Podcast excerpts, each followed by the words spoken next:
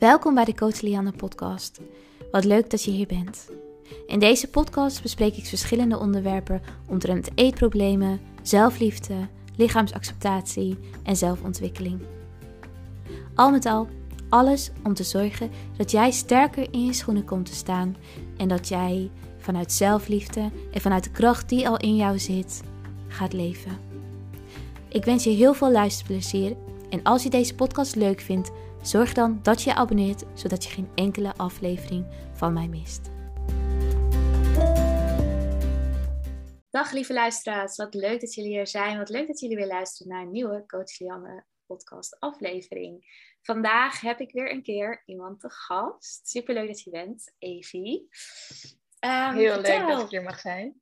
Ja, ja, we hebben natuurlijk samen al best wel een aantal afleveringen voor jouw podcast opgenomen. Het voelt al mhm. best wel een tijd geleden eigenlijk. Ja, volgens mij is het echt, ik wil het nu niet verkeerd zeggen, maar volgens mij is het echt twee jaar geleden. Twee jaar, ja, denk ik ja, ook. Zoiets denk ik. ja, en ook, ook denk ik wel zo lang dat we elkaar echt hebben gesproken. We hebben soms nog wel contact via Instagram of wat mhm. dan ook. Maar we hebben elkaar best wel een tijd niet gesproken natuurlijk. Klopt. Er is ook echt heel veel gebeurd.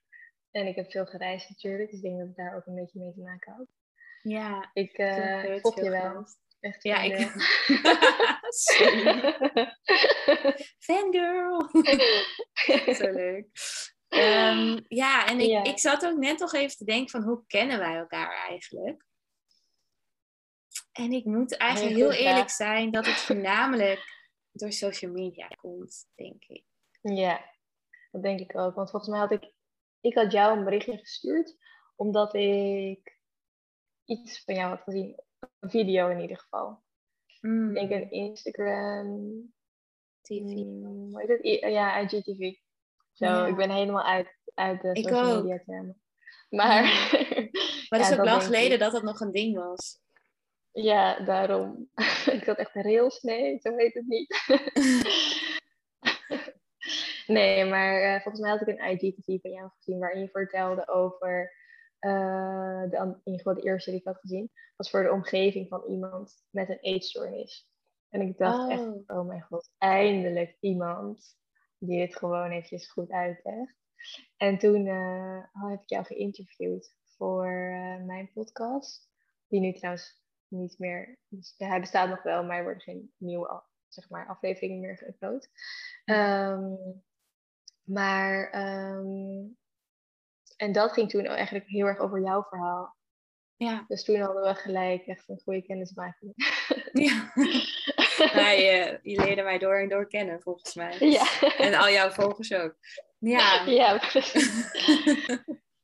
En dus uh, ja, het gaat toch band. En toen daarna hebben we nog twee afleveringen opgenomen. Ook heel interessant. Over ziek zijn, ehm, voeding, voeding als een medicijn en hoe je dat kan zien. Die vond ik echt, ja. vond ik zelf echt, dat was mijn lievelingsaflevering. En nog eentje over uh, als je coach bent of gezondheidsprofessional. Hoe je dan oh, met mensen omgaat die een eetstoornis hebben gehad. Super interessant dus, ook. Die twee was ik uh, ja, echt allebei heel leuk. Ja. ja, ik link ze wel hieronder. Ja. ja, wat we allemaal doen, hè? wat doen we ook allemaal, ja. En nu doe jij weer ook heel veel andere dingen dan toen we elkaar leren kennen. Want vertel, wat doe jij nu? uh, nou, ik heb nu een praktijk. Um, en daarin help ik vrouwen eigenlijk met gezondheidsklachten. En dan uh, die op een natuurlijke manier oplossen. En dat doen we dan door middel van wel ook een stukje, klein stukje voeding, maar vooral wel bijvoorbeeld kruiden worden veel ingezet. Mm -hmm. en traumatherapie ook. Ja. En dan door middel van eigenlijk een heel integraal uh, plan gaan we dan kijken naar wat dan de klacht is, hoe die wordt veroorzaakt, welke organen daarbij zeg maar meespelen. Dus op, dat, op die manier kijken we dan ook naar kruiden. Uh, en natuurlijk wat zeg maar de onderliggende blokkade is in jouw lichaam, in jouw systeem, zeg maar mentale lichaam, die voor die uiting van die klacht zorgt, zodat je die eigenlijk kan helen. Uh, en dat daardoor dan de klacht verdwijnt. Ja, het is zo interessant. Ja, dat doen we. ja, ja, het klinkt allemaal heel, heel, mooi. heel, een soort van heel van ja, nou, we gaan gewoon zussen, zo, zo. Maar het is natuurlijk een heel, heel traject wat je dan met iemand doorloopt. Maar is het dan zo mhm. dat een cliënt met een lichaam, eigenlijk alleen met lichamelijke klachten bij jou komt? Dus echt de symptomen van trauma eigenlijk bij jou komen? Want voor iedereen die dat niet weet, vaak zijn de klachten die je lichamelijk hebt, fysiek ervaart, geworteld uit trauma. Dat is ook hoe ik werk als coach. Maar is het dan zo dat iemand bijvoorbeeld met bijvoorbeeld een, een buikpijn bij je komt of ja. um, eczeem, waar we het uh, ja. ook over hebben gehad? Ja, klopt. Ehm, ja, meestal, nee, ik kan eigenlijk wel zeggen, eh, in principe iedereen die bij mij komt, komt door een fysieke klacht. Dus mensen komen zeg maar wel met dat als primaire hulpvraag. Uh, Ik heb niet echt cliënten die komen uh, omdat ze alleen zeg maar mentaal ergens tegenaan lopen. Ik denk dat dat ook te maken heeft met de manier waarop ik mezelf positioneer. Dus zeg maar het fysieke lichaam en de verbinding met je fysieke lichaam is voor mij gewoon echt heel belangrijk. Um, ik denk als je die verbinding sterk hebt, dan voel je vanzelf wel dat daar iets niet helemaal in stroomt. Of dat je bijvoorbeeld erg spanning vasthoudt. Um, dus ja, ik denk dat het daar een beetje mee te maken heeft, zeg maar, met marketing dan op Instagram, als je het even zo kan noemen. Uh, dat dat misschien niet direct iemand aanspreekt die denkt, nee, maar ik ben alleen maar heel angstig of zo. Terwijl ik wel mhm. mensen heb die heel angstig zijn, maar dan komen ze ook met een andere fysieke klacht. Dus bijvoorbeeld ja. de buikpijn, wat jij net zei.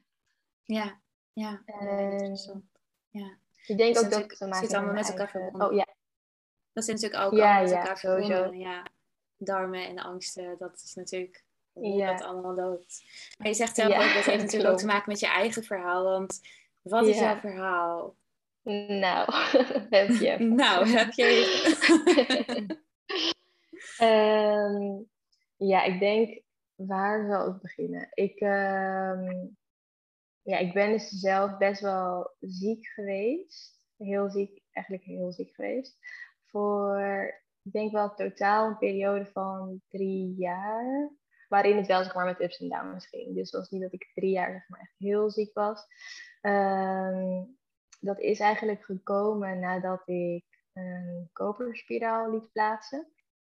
Dus ik voelde me eigenlijk gewoon best wel goed. Ik had niet echt ergens specifiek last van. Eigenlijk voelde ik me gewoon heel goed. Ehm, en ik kon ook echt ja, ik had echt heel veel energie voor alles wat ik wilde doen in mijn leven. En toen ik die koperspiraal liet plaatsen, ging het echt gelijk bergafwaarts. Uh, en dat begon een beetje met heel ja, vaag algemene klachten zoals buikpijn. Sowieso heftigere menstruatieklachten, maar dat zou dan normaal zijn wel met koperspiraal. Uh, toen kreeg ik heel veel last ook van voedselintoleranties, uh, maar ook um, haaruitval, hele slechte huid, heel erg spierkrampen.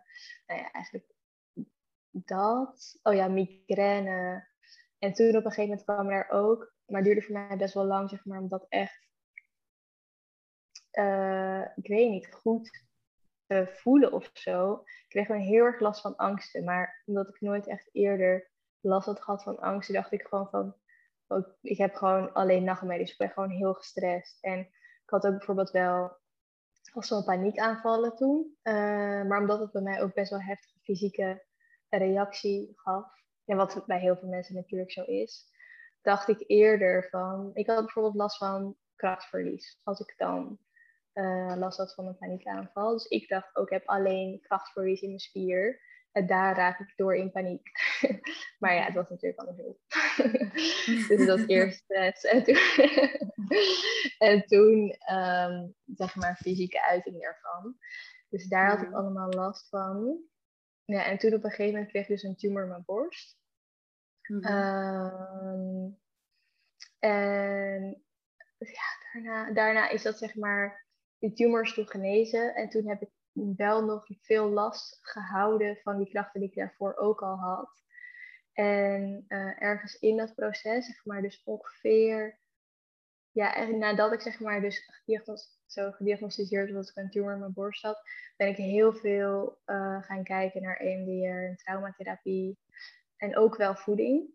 Uh, dus dat heb ik toen wel ja, kijk, als ik er nu op terugkijk, zou ik wel zeggen dat ik daar een beetje in heb overdreven, zeg maar, op dat moment. Ehm, Hoe bedoel je dat? Nou, ik was gewoon. Kijk, ik was gewoon sowieso best wel in paniek door de diagnose. En uh, er was voor mij best wel wat tijd overheen, zeg maar, voordat een behandeltraject zou starten. En ik wilde het gewoon controleren. Mm, ik wilde zeg maar mijn lichaam controleren, dat het niet erger zou worden. Uh, dus ik, ik denk dat veel volgers dat wel begrijpen ook. Maar dat daar ook wel zich in kunnen vinden. Want dat geeft je natuurlijk een bepaalde vorm van veiligheid. Ja, dus daar was ik zo naar op zoek. Terwijl daarvoor... Um, kijk, daarvoor heb ik wel eventjes modellenwerk gedaan. Toen heb ik ook wel op een bepaalde manier zeg maar, mijn gewicht willen controleren. Maar wel echt vanuit een hele externe um, factor, zeg maar. Dus het was meer dat ik dacht van oké, maar mijn agent wil dit lichaam en die schrijft mij zeg maar een bepaald dieet voor. Ehm, mm, en daardoor, daardoor kies ik voor bepaalde voedings, voor een bepaald voedingspatroon. Maar dat was niet echt zo intern. Dus ik had zelf niet echt die behoefte om mijn lichaam zeg maar, op die manier heel erg. Uh, ja, ik had wel de behoefte om het te controleren, omdat zij dat graag wilde. Niet omdat ik een bepaalde mening had over mijn lichaam, dat het kleiner moest zijn of zo. Mhm. Ehm, maar op dit moment was het wel echt, kwam het, nou ja, het is ook wel op een bepaalde manier logisch, uh, dat ik gewoon echt intern heel erg op zoek was naar die veiligheid van zo'n strak dieet. Dus het was echt een dieet.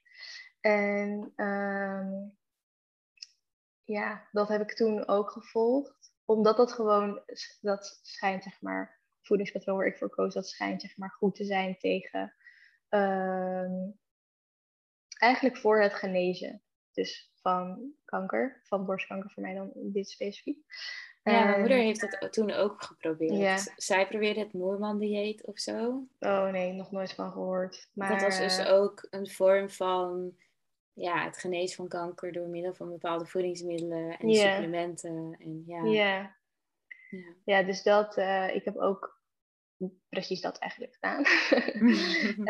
um, ik had daar wel, nou nee, ik had daar ik probeerde wel zeg maar voor de richtlijnen van dat voedingspatroon, probeerde ik er wel heel gezond mee om te gaan. Want ik had wel om me heen gezien dat als zeg maar, kijk, ik had niet zo groot bewustzijn erover als als nu. Maar ik had wel toen al om me heen gezien dat als je een lange tijd heel veel restricties doorvoert in je eetpatroon, dat je daar later last van.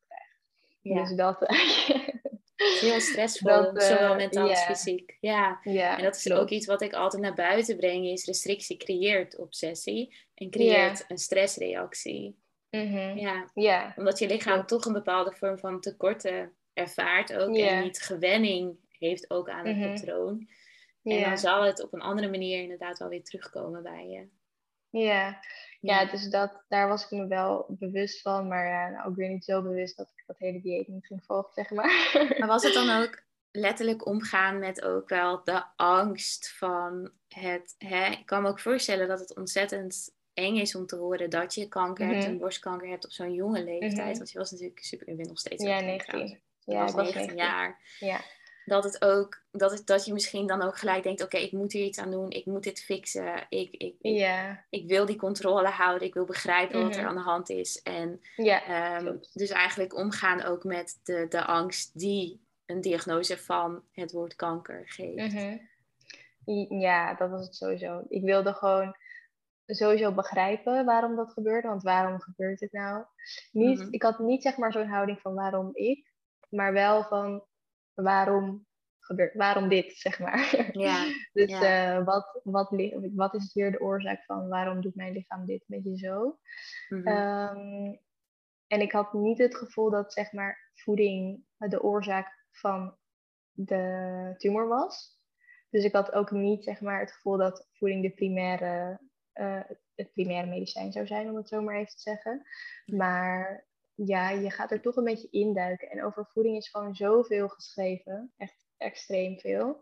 Uh, En heel veel mensen hebben daar ook wel een mening over. En er zijn ook heel veel positieve resultaten die worden gedeeld, zeg maar. Als je kijkt naar voeding, veel meer, uh, relatief gezien dan. Of als je kijkt in percentage, is veel meer geschreven over voeding dan over bijvoorbeeld traumatherapie. Zeker. Terwijl ik deed dus wel veel uh, traumatherapie, veel EMDR en ja, meditatieachtige zeg maar, techniek. En ik deed ook wel ademwerk en dat soort dingen. En voor mijn gevoel is dat gewoon, heeft dat in veel grotere mate bijgedragen aan, uh, ja, aan het helingsproces. Maar omdat dat voor mij, ik was 19 en ik vond psychologen en zo alleen maar onzin.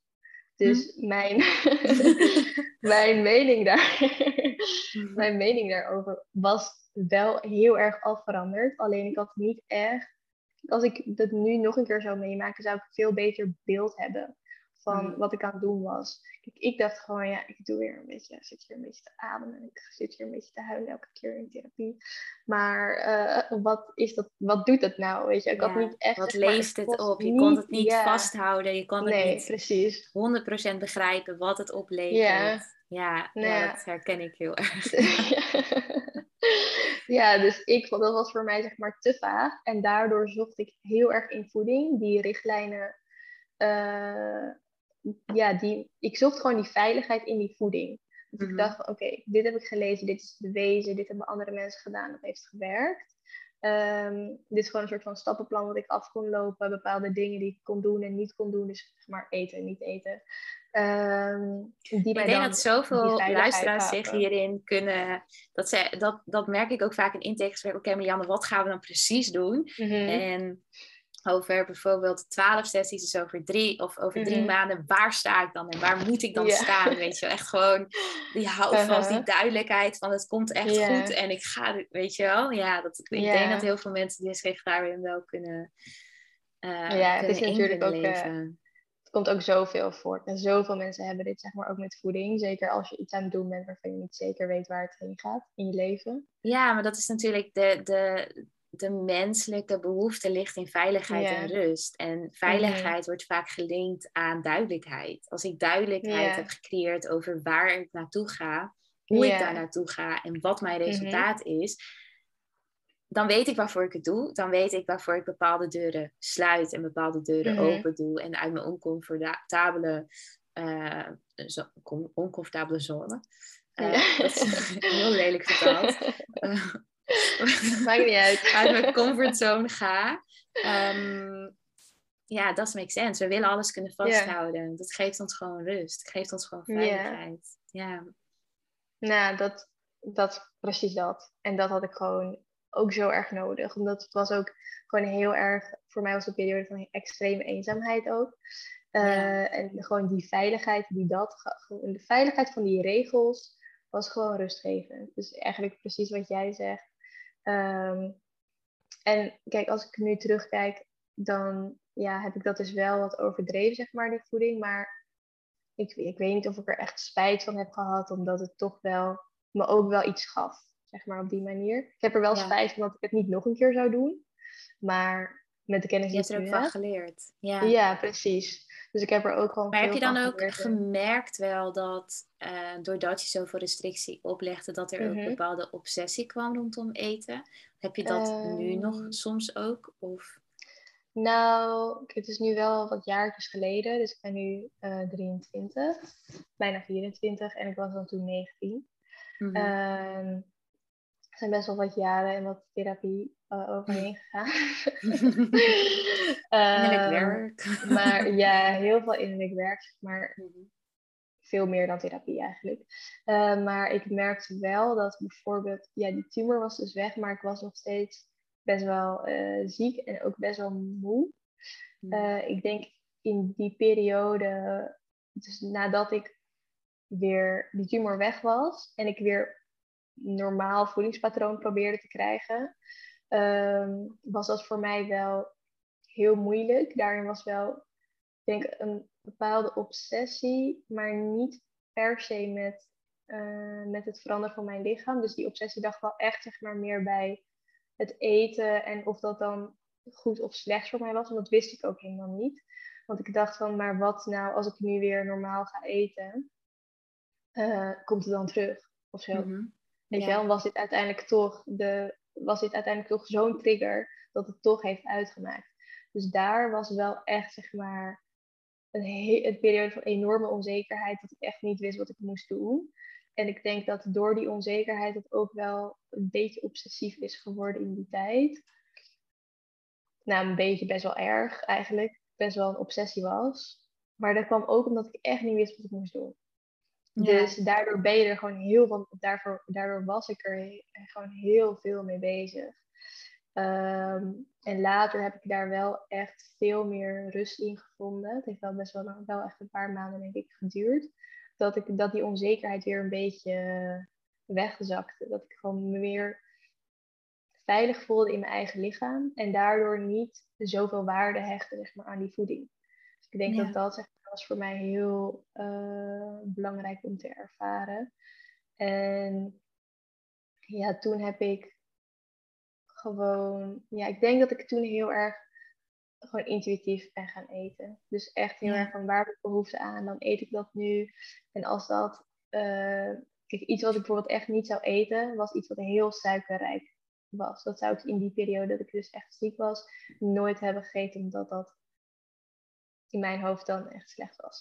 Ja, ja, ja. ja. en, uh, en later heb ik dat wel, ja, ben ik dat wel echt gaan eten. Als ik daar zin in Maar was dat ook iets waar je dan, wat je dan ook wel eng vond? Alsof dat voedingsmiddel niet te vertrouwen was? Of? Ja, ja.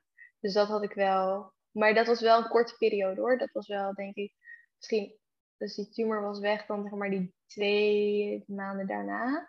Zeg maar had mhm. ik echt een angst wel voor voedingsmiddelen omdat ik gewoon bang was om weer ziek te worden. Ja. Dus dan ging ik ook wel echt... Dus je koppelde eigenlijk die voedingsmiddelen aan de angst om weer ziek te worden. Alsof dat, dat voedingsmiddel ervoor zou zorgen dat die kanker terug zou komen. Ja, precies. Ja. omdat ik dus ook zoveel van die veiligheid van het, van het beter worden, zeg maar, in de voeding had gelegd. Ja. Dat die, ja. dus, ehm, hoewel ik me dus wel bewust was van het feit dat het waarschijnlijk vooral de traumatherapie was, maar mhm. omdat er zoveel regels waren voor mij in die periode.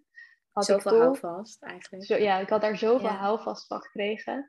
Of mhm. ja, ja, doorgekregen. Uh, dat toen dat weg, of toen ik zeg maar die regels niet meer ging volgen, dat toen ook die veiligheid daarvan, ja, ik weet, had dat toch in de voeding dan gelegd. Dus die veiligheid ja, in de voeding en toen in die voeding weer. Ja. Natuurlijk iets externe veiligheid ja. is een heel menselijk gegeven als we iets traumatisch mhm. doormaken. Wat natuurlijk die tumor in je borst ook wel mhm. was. Ja, was heel, heel traumatisch. Dat, dat, dus, dat, die, eh, dat die voeding die externe veiligheid geeft. En nogmaals, mhm. die restrictie creëert ook angst rondom eten. Dus het is ontzettend logisch. Dus. Hoe, heb je dat, hoe heb je dat dan, hoe heb je die veiligheid weer kunnen creëren? In eerste instantie met het eten en daarin misschien mhm. ook de veiligheid weer kunnen ervaren, slash voelen in je lichaam. Dat het oké was om bepaalde voedingsmiddelen die je als slecht beschouwde in je mhm. tumorherstel, ehm, om die toch wel weer veilig te maken voor jezelf. Um, nou, sowieso uh, ik denk dat het gewoon wel verschillende aspecten heeft gehad. Dus dat weer die veiligheid leggen in mijn eigen lichaam en mijn eigen kracht. Ik denk dat dat wel heel erg de basis was daarvan. Uh, En dat heb ik gedaan eigenlijk door ook nog wel een beetje door te gaan. Dus met een soort van met meditaties eigenlijk. Uh, en daarin wel een bepaalde visualisatie. Ja, ik weet niet of het echt visualisatie was, maar het was wel een bepaald soort traumatherapieachtige meditatie. uh, waarin je in principe, waarin ik dan wel echt ging voorstellen dat ik bijvoorbeeld iets ging eten en dat dat gewoon helemaal goed ging. Dat het echt niet lag aan de voeding en dat het gewoon mij voedde en dat ik dat lekker vond. Of dat het me niet voedde, dat maakt eigenlijk niet zoveel uit, maar dat het gewoon neutraal was. Um, dus dat heb ik wel gedaan. Dat in het begin had er wel echt een grote angst op. Dat ik het bijna ook niet durfde te eten. Misschien kun ik me gewoon voorstellen dat ik het aan het eten was. Ja. Uh, en later, ja, dus wel vertrouwen dat dat, ik weet ook opgelegd vertrouwen een beetje, op mezelf opleggen dat ik dat vertrouwde. Gewoon zeggen, nee, niks aan het handje, komt helemaal goed, gaan het gewoon eten. En dan ging ik het gewoon eten en dan gebeurde uiteindelijk niks. Ja, dus, dus uh, ook in je gedrag aanpassen. Gewoon letterlijk jezelf soms een schop onder je reet geven. En tegen jezelf zeggen, het is oké, je bent veilig. We kunnen dit eten. En we gaan onszelf bewijzen dat we dit kunnen eten. Ja, precies. Dus uh, ja, dat ging ik gewoon doen. En dan met de tijd verandert dat natuurlijk ook. Als je merkt dat het niet terugkomt en dat je denkt van, oh, maar ik eet eigenlijk nu al best wel vaak uh, niet zo heel erg volgens die regels. Maar ik uh, ga nog steeds helemaal lekker. Dus dat, ja. ja. ik weet niet. Daar gaat gewoon, zeg maar, de tijd geeft ook weer vertrouwen dat het niet gebeurt. En, of dat, er, dat het niet gebeurt waar je bang voor bent in ieder geval. Uh, wat wel een beetje lastig was, dat vond ik wel echt wat moeilijker, was dat ik uh, nog heel erg lang last had wel van die voedselintoleranties. Waardoor ik dus bepaalde ook had een koperspiraal later uit laten halen. Dat is heel belangrijk bij mijlpaal. Uh, En daardoor zijn die voedselintoleranties wel echt een stuk minder geworden. Mm meteen eigenlijk. Echt drie dagen daarna was het al heel anders. Mhm. Maar ik heb nog wel voor bepaalde producten heel lang intoleranties gehad. Dat ik enorme buikpijn kreeg. Um, wat ik ook, maar gewoon niet van die buikpijn dat je denkt van nou, ik voel me een beetje zo opgeblazen. Maar echt buikpijn waardoor ik echt werd uitgeschakeld. Dat ik alleen maar drie dagen op de bank kon liggen. Totdat weer een beetje zeg maar, uh, verteerd was. en mijn darmen weer hersteld waren. Dus dat hmm. vond ik wel heel lastig. Um, omdat ik wel, ik wilde heel graag zeg maar, alles weer terugbrengen in mijn voedingspatroon. En ook zeg maar die, want daar zit ook dan, blijft een stukje angst op zitten. Als je iets eet waar je ja, pijn van krijgt, dan ga je niet heel snel, of ik in ieder geval niet, ga je niet heel snel dat weer eten voor de lol. Nee, ik heb ook veel cliënten die, um, die ook daarom bij mij komen. Niet omdat ze mm daarin een eetstoornis hebben of daarin mhm. gediagnosticeerd zijn. 9 van 10 mensen die ik coach zijn niet mhm. gediagnosticeerd, maar die zeggen dat ze die angst hebben gecreëerd rondom mhm. dat voedingsmiddel of dat, dat, dat die tak van voedingsmiddel, omdat hun buikpijn zo extreem wordt of um, eczeem krijgen of wat dan ook. Mhm. En het mooie is dat als ik met hun aan de slag ga, niet met het, mhm. voeding aan zich, maar met het trauma wat mhm. daaronder zit, merk je dat dat dus eigenlijk ook verdwijnt. Ja, nou ja, precies dat heb ik dus ook gedaan. Dus uh, uiteindelijk gewoon nog steeds doorgaan met traumatherapie. Gewoon meer rust in mijn lichaam, zodat mijn lichaam ook niet meer reageert op die voedingspatronen. En toen ik dat, uh, ja, uiteindelijk ik weet niet. Het is wel, ik heb wel eerder ben ik begonnen met dingen eten, denk ik. Of dat ik het gewoon ging testen. Hoe zou ik dat alweer kunnen eten? En dat het dan weer niet ging. En dan uh, ging ik nog even door, zeg maar, met mijn proces. En dan, nu kan ik gewoon alles eten zonder problemen. Um, dus daarin heb ik wel echt een veel fijnere relatie ook met voeding gekregen. Dus dat ik gewoon... Ik eet wel over het algemeen veel groenten en zo, omdat ik dat gewoon lekker vind. Maar als ik zin heb in iets anders, dan eet ik dat ook en krijg ik er geen last van. En kan ik gewoon doorgaan met mijn leven, zeg maar. Dus daarin is wel echt, dat geeft wel heel veel rust ook in mijn leven. Dat ik nooit bang hoef te zijn dat als ik uit eten ga, dat er iets in zit waar ik heel erg buikpijn van krijg, bijvoorbeeld. Ja.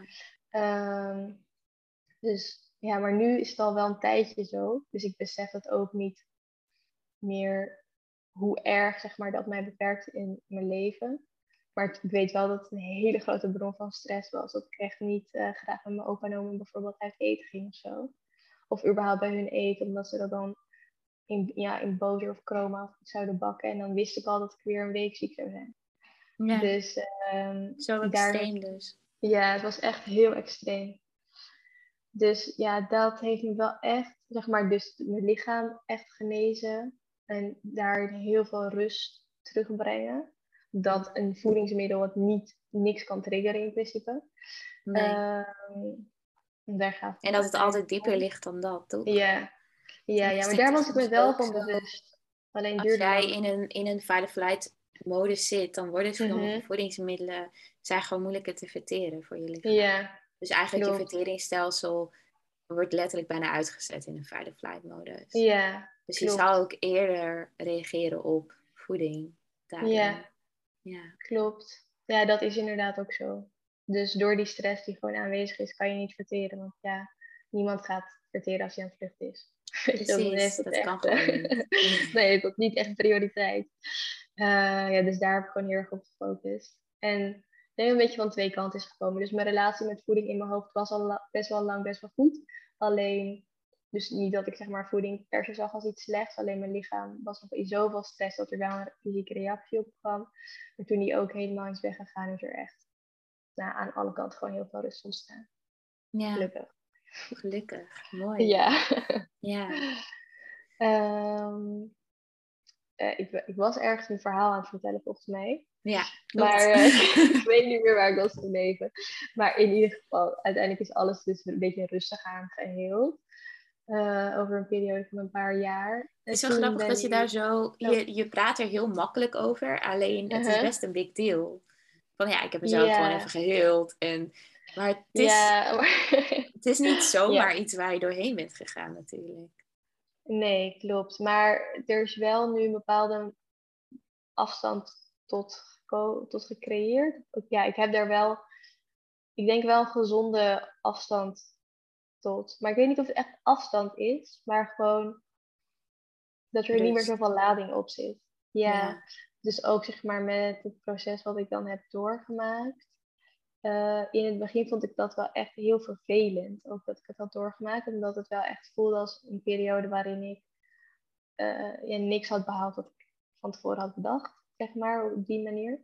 Eh, en heel veel normale dingen in het leven kon ik ook niet meer meedoen. Dus daarin voelde ik me wel best wel mislukt op een bepaalde manier. Dus daar zat wel echt voor mij een grote, ja, wel de zware lading op, zeg maar, wat mij wel echt raakte als ik daar aan dacht.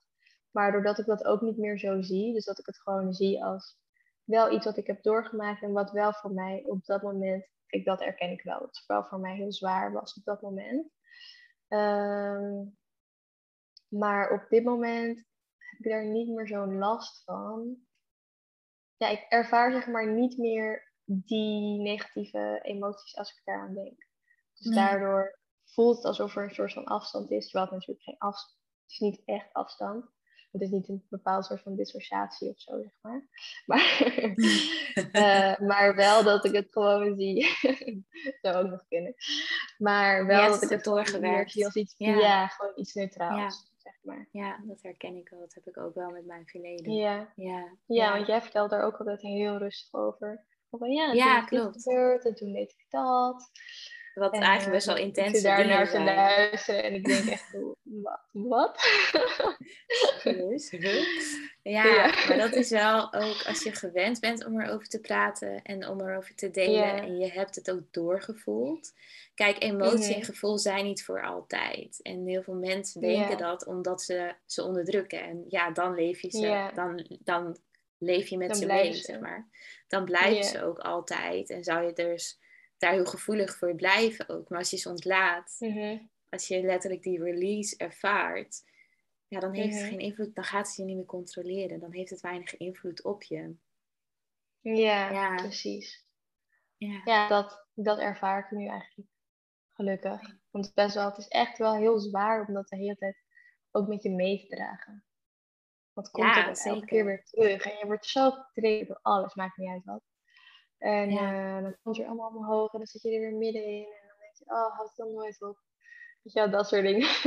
Ja. dat dacht ik echt best wel vaak. Maar ehm, ja, nu, eh, nu heeft dat gelukkig eh, een plekje gekregen. rustiger geworden. Echt, Ja, omarmen. is veel meer rust opgekomen. Ja, ja.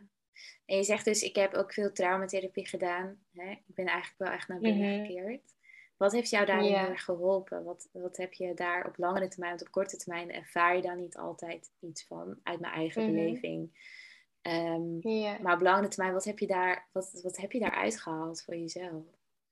Mm, nou, sowieso, nou echt heel veel. Echt. Ik denk niet dat ik zeg dit leven met zoveel eh, rust en acceptatie en compassie voor andere mensen zeg maar zou kunnen leven als ik niet die traumatherapie zou hebben gedaan. Eh, Mhm. De relatie met mijn ouder, sowieso de relatie met mijn eigen lichaam is heel veel verbeterd. Dus ik kan echt met veel meer liefde naar mezelf kijken en gewoon eigenlijk maakt het niet uit wat er gebeurt of wat ik doe. Ik vind het altijd gewoon goed. Dus, eh, of in ieder geval, ik accepteer altijd alles wat er is. Laten we het Ja. eh, maar zo verwoorden. Eh, betekent niet dat ik niet nog bepaalde doelen heb. Wel veel minder, in veel mindere mate dan vroeger, zeg maar, voordat ik dan ziek werd.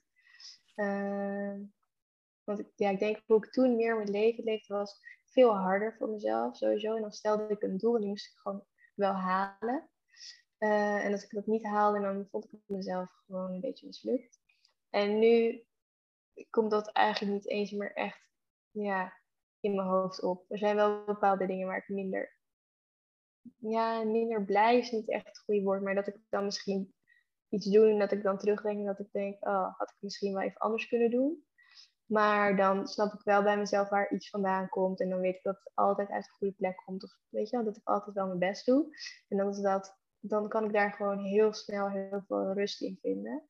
Dat is een hele grote verandering. Um, ja, en de relatie met mijn ouders. Ik had altijd best wel uh, lastige relatie met mijn ouders. Uh, van twee kanten wel hoor. Niet zeg maar dat ik alleen een rebelse tiener was, zeg maar. Mhm. Maar om, zij zijn ook gewoon, uh, zij zijn er ook wel wat in veranderd. Maar er is vooral van mijn kant echt heel veel acceptatie gekomen voor hun gedrag. Dus dat het me niet, behalve zeg maar als het echt, echt, echt een grens overgaat, uh, dan dan zeg ik daar natuurlijk wel wat van en dan kan ik ook wel afstand nemen zeg maar, van de situatie. Maar het is niet dat ik de hele tijd door alles wat zij zeggen en doen uh, getriggerd word, zeg maar. Dus dat is mhm. echt voor mij heel waardevol, omdat ik ook een periode eigenlijk geen contact met mijn ouders heb gehad, omdat het gewoon niet ging. Um, ja, en dat is nu helemaal veranderd.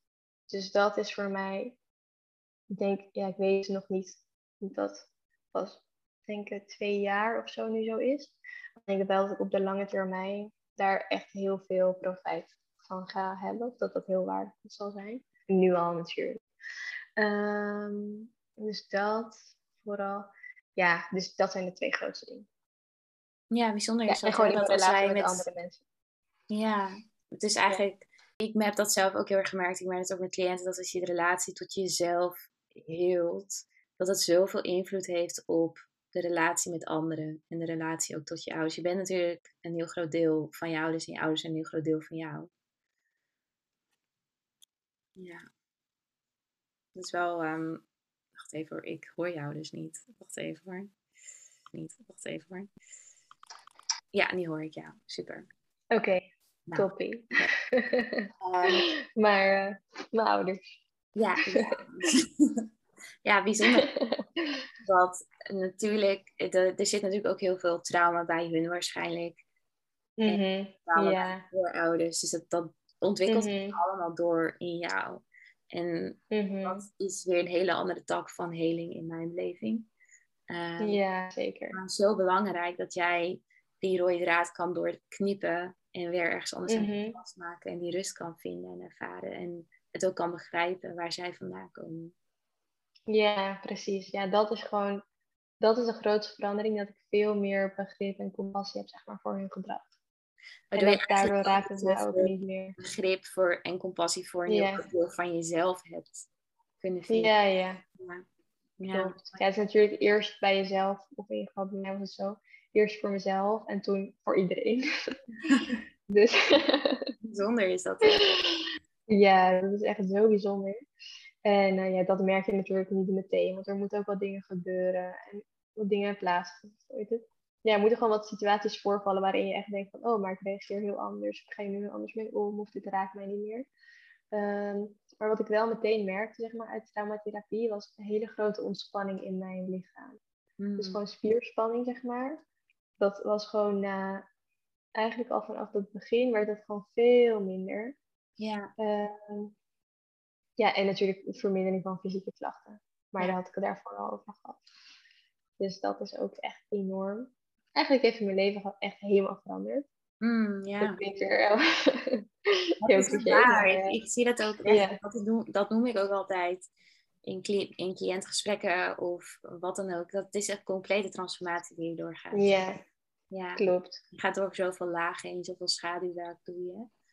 Ja, niet normaal. En hoe heb je dat dan ervaren ook? Want ik kan me voorstellen dat er veel emotie loskwam ook. Mm -hmm. werk, um, dat ja. veel opgeslagen zat in jou. Hoe vond mhm. jij het om daar doorheen te gaan? Door het fysieke voelen en de emotie die mm. daaronder ligt? Ja, in het begin wel heel. Uh, ik zou niet willen zeggen dat het in het begin moeilijk was, maar ik vond het gewoon heel apart. Want ik had dus echt wel, ik weet niet hoe lang, maar ik denk dat ik wel iets van tien jaar of zo niet had gehuild voordat ik dan uh, ziek werd en in therapie ging. Mhm. Dus ik weet ook nog de eerste, omdat dat werd in mijn gezin altijd heel erg afgestraft. Dus we zijn zeg maar heel huilen, wat ik weet niet, was niet echt een ding bij ons, dat deed je niet. En um, überhaupt emoties voelen en erover praten was niet echt, uh, ja, dat, daarom vond ik dus psychologen ook. Dat zei ik in het begin. Vond ik dan wel een beetje apart. Van je ouders. Ja, ja. ja, ja, was echt, uh, ja, vooral met mijn vader heel erg. Mhm. Um, dus ja, wij, wij waren niet echt van het voeden en het praten en zo. Dus Ja. ik ook niet. En de eerste keer dat ik ook ging huilen, weet ik nog dat ik dat helemaal niet echt kon. Ik kon Mm. echt gewoon niet huilen. Ik, vond, ik maakte ook heel het was meer, ik weet niet.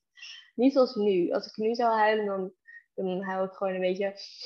En dan komen er wat tranen. Of je huilt dan wat harder. Maar wel gewoon met een soort van flow of zo. En Ja. toen ik die eerste keer ging huilen, nou, ging gewoon, het ging helemaal niet. Eh, dus dat vond ik heel apart. Ook dat ik blijkbaar toch wel moest huilen.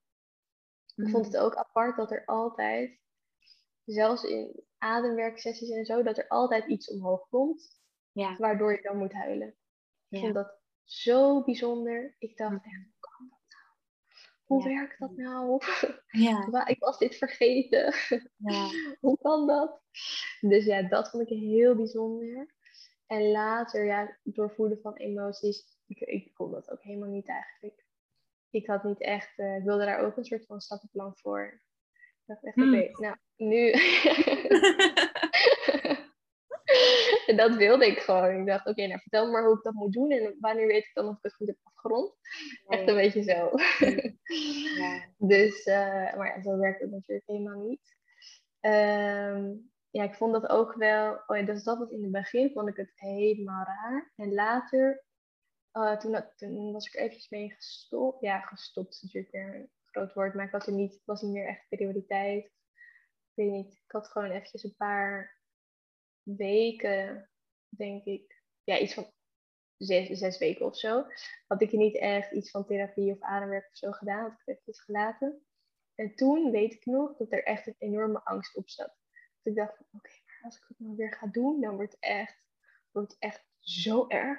Dan wordt het echt een vulkaan die mij gaat. Zeg maar, echt zo. Ja, Dus daar was echt eh, heel veel angst op. Maar dat was natuurlijk ook niet zo. Ehm, Maar kun je ook uitleggen waar dan die angst vandaan kwam? Ja, want je voelt zeg maar, je omdat ik het gewoon heel erg onderdrukte, mijn emoties. En wel voelde dat het zeg maar heel tijd omhoog wilde komen. Ja. Eh, dat je dan of wat boos hebt of wat verdriet. Ik weet niet meer specifiek wat het nou was. Eh, maar in ieder geval, mijn emoties kwamen wel omhoog. Alleen ik drukte het gewoon weer terug. Maar dat lukte dan niet zo goed als vroeger. Omdat ik al was een beetje was begonnen met dat voeden. Mhm. Ehm, dus ik drukte het wel terug, maar dan kwam het weer omhoog en zo. En omdat dat gewoon elke keer als gewoon een soort van. Dat voelde al als heftig. Dus ik kon er al echt een soort van knoop in mijn maag van krijgen. En al dat ik niet meer goed kon ademen, weet je, en dat soort dingen. Dus ik dacht, oké, maar als ik dit dan ga voelen, dus deze emotie die nu een beetje omhoog komt, als ik dat ga voelen, dan wordt dat zoveel, dan gaat dat mijn hele lichaam overnemen en kan ik het niet meer stoppen. En dan blijf ik gewoon in een eindeloze eh, bad van tranen liggen. En uiteindelijk ga ik verdrinken.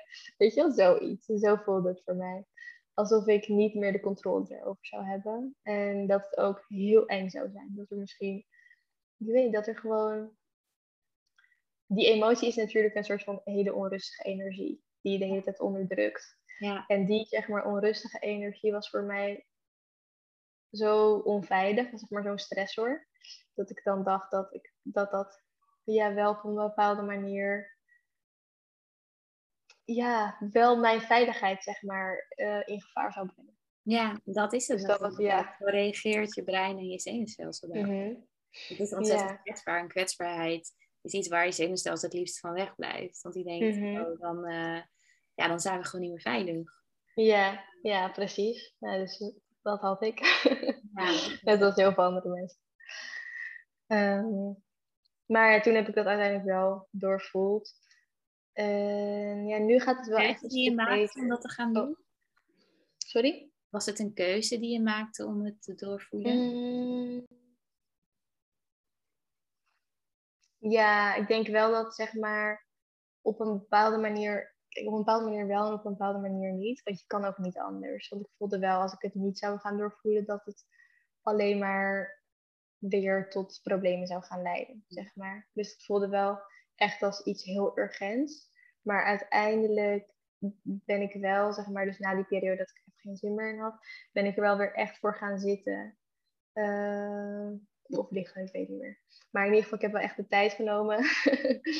Eh, en ook, ja, wel, ik denk vanaf dat moment ben ik er wel echt veel beter in geworden. Om dat ook op een bepaalde manier in mijn leven te integreren. Dat Ja. heeft wel echt veel tijd gekost. Dat je ook gewoon in je leven een rust neemt. Een echte rust. Niet tv kijken of zo. Hmm. Maar om dat echt te voelen. En niet dat je dan elke keer, of in ieder geval voor mij, is emoties doorvoelen niet elke keer aan het werk zijn daarmee of zo. Of altijd journalen of zo. Maar het is ook gewoon even liggen ergens in de schaduw, in de stilte. Ja. En gewoon even mijn lichaam voelen. Ja. Dat dus, is eh, echt van jou ja. te verbinden met je lichaam. Mhm. Dus ja. je En dan als er dan iets omhoog komt, dat dan gewoon Ja. ja, laten zijn. voelen. Ja. ja, precies. Ja. Maar dat heeft wel veel tijd gekost hoor. Dat vond ik wel heel moeilijk. Omdat het ook eerst was mijn leven zo anders, waarin ik echt niks voelde. Ja. Ehm, dus dat ik, was wel iets wat ik.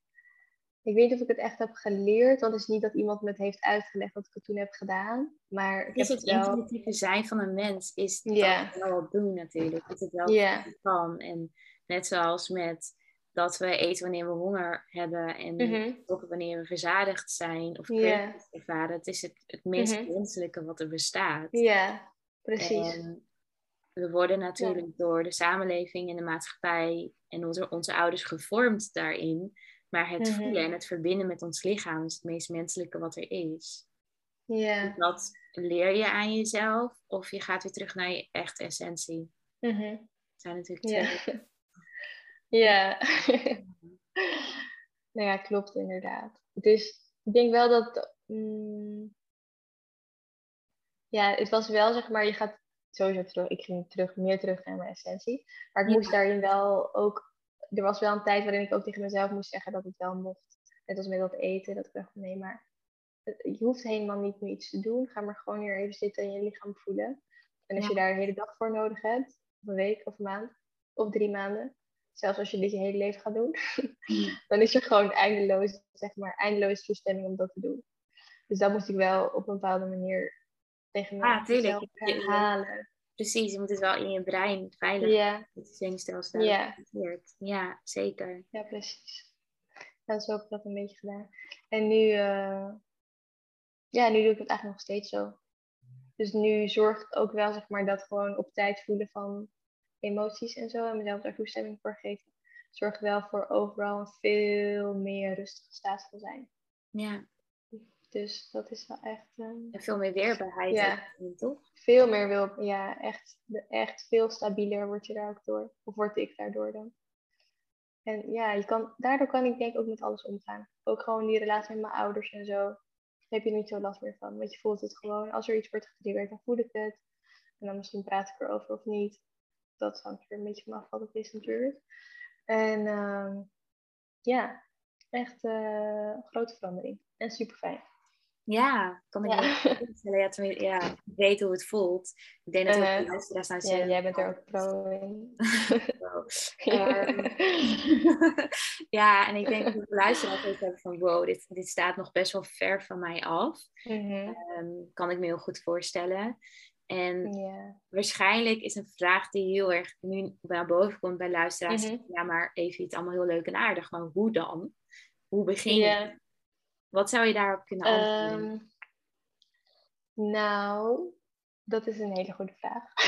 Sowieso. Ik ehm, denk dat het er ook van afhangt, zeg maar, wat er nu omhoog wil komen bij jou. ja, En waar de behoefte ligt. Dus ik denk dat het wel belangrijk is om die behoefte voor jezelf duidelijk te maken.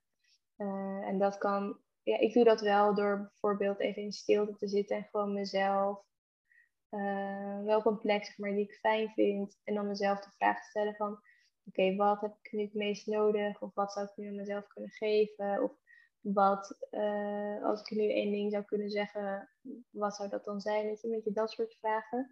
Die mhm. stel ik mezelf wel soms. Um, ja, ik was wel in het begin stelde ik mezelf denk ik wel wat meer vragen. Nu komt het wat meer intuïtief dat ik al voel wat mijn behoefte is. Um, en wat denk ik ook belangrijk is, of waar iedereen in principe mee kan beginnen, is gewoon je lichaam voelen. Van waar hou ik spanning vast? En ja, als ik dan een beetje inzoom op die spanning in mijn lichaam, welke emotie zit daar dan bij? Ja, en, bodyscan. Ja, ja. ja, ja, precies. Ja. ja, dus dat soort dingen zijn wel, denk ik, hele makkelijke tools waar iedereen mee kan beginnen. Maar misschien wil jij daar nog iets aan toevoegen, want vergeet ik nu iets. Nee, ik vind het heel mooi inderdaad. Wat ik ook veel doe met cliënten en wat ook in de Academy mhm. staat, is ook een bodyscan doen, is ook yeah. mediteren. Um, of in een bepaalde pose liggen die voor jou yeah. yoga houding. Yeah. Uh, maar in eerste instantie is het natuurlijk ook bewust worden van fysieke reactie, maar ook van gedachten. Wat komt er bij me op? Dus, en wat voor invloed heeft het op mijn dagelijks leven? Wat merk ik in mijn dagelijks leven op dit moment? Waar blokkeer ik in? Ehm, en kan ik daar ook een emotie aan vastkoppelen? Of kan ik daar mhm. een gevoel aan koppelen? Um, Kan ik daar ook mee gaan zitten, letterlijk. Mhm. Ja, super mooi. Ja. Ja, vooral dat gewoon ermee zitten en niet uh, proberen af te leiden. Ja, kijk, en als je merkt dat je nu en dan wel doet. Ik bedoel, dat maakt ja. mensen. Ik heb dat nou, iedereen weet waar ik de afgelopen tijd doorheen ga. Ik moet zeggen, ik heb nog nooit zoveel kleding gekocht als de afgelopen tijd. Nog nooit zoveel yeah. in mijn huis neergezet. Dat ik denk, oh, komt weer een mhm. pakketje binnen. Weet je wel? Dat is ook een mhm. bepaalde vorm van afleiding. Een bepaalde vorm van, oh, dat maakt me, geeft me even een goed gevoel. Weet je wel? Mhm. Makes me human. I love it. En lekker doen. En mijn hele huis staat er straks wel leuk bij. I don't give a fuck.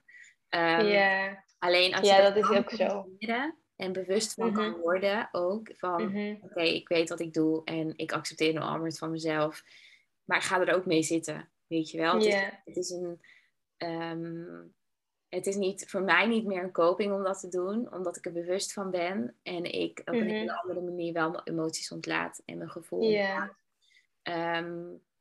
Ja, dus het is een vorm van menselijkheid en een vorm van spiritualiteit, wat dan, sorry, spiritualiteit, wat dan bij elkaar komt.